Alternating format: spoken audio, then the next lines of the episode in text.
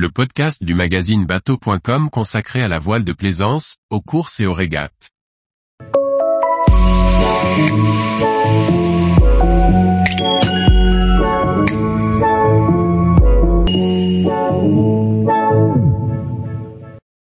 Le Tour de Martinique en yole ronde, entre féerie et passion sportive.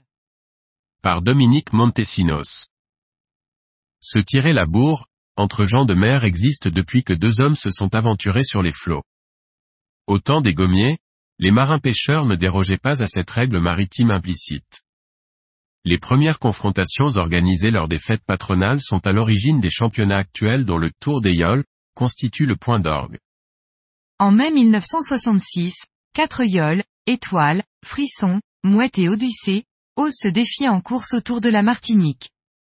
C'est la première fois que ces embarcations pures créoles, destinées à la régate, s'aventurent dans une compétition aussi longue et éprouvante. Cinq étapes consécutives sur les vagues de l'Atlantique. Cette expérience extraordinaire sera menée à bien par une poignée de marins pêcheurs intrépides et déterminés, de la trempe de ceux qui ne reculent pas devant les difficultés. En 1985, Georges Brival, un Martiniquais passionné, crée officiellement le Tour de Martinique des Yoles Rondes. À l'époque, il était président de la Société des Yoles Rondes. Il a dû s'affranchir de l'hostilité d'une grande partie des membres de l'association, qui jugeaient son projet insensé. Mais rien ne pouvait l'arrêter, et c'est grâce à l'opiniâtreté de nombreux marins pêcheurs de la côte au vent, que l'événement a pu exister. Quelques agents de l'administration bienveillants ont également œuvré à l'organisation de ce premier tour de Martinique, que Georges a financé lui-même sans aucune subvention. Cette première édition partait de la commune de Sainte-Anne. Huit concurrents s'y sont affrontés sur cinq étapes. Le succès fut immédiat. Toute la Martinique s'est passionnée par le spectacle offert par ces intrépides précurseurs et leurs embarcations élégantes et colorées.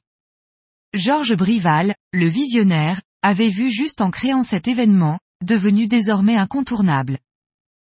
Les régates de Yole offrent véritablement des spectacles exceptionnels.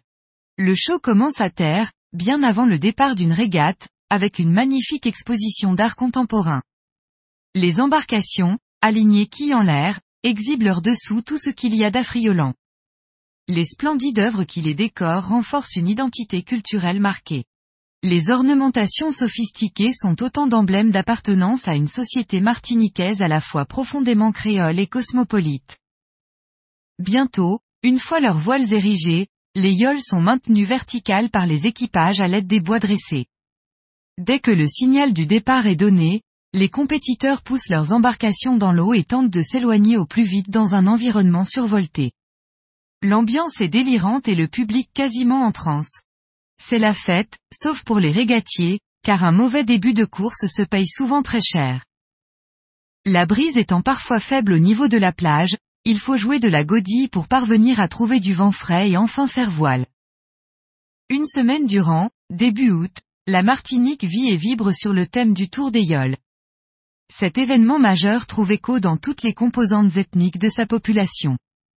À travers enthousiasme et émotion, ce moment fort de la vie martiniquaise est l'occasion d'une belle communion entre des personnes que tout opposait, hier encore. Cette caractéristique du tour, participe, sans doute considérablement, au succès de ce somptueux ballet nautique qui enchante des milliers de gens depuis plusieurs décennies. Le fait que l'épreuve soit très dure physiquement, apporte également une dimension sportive réelle qui véhicule des valeurs fortes, propices à l'épanouissement.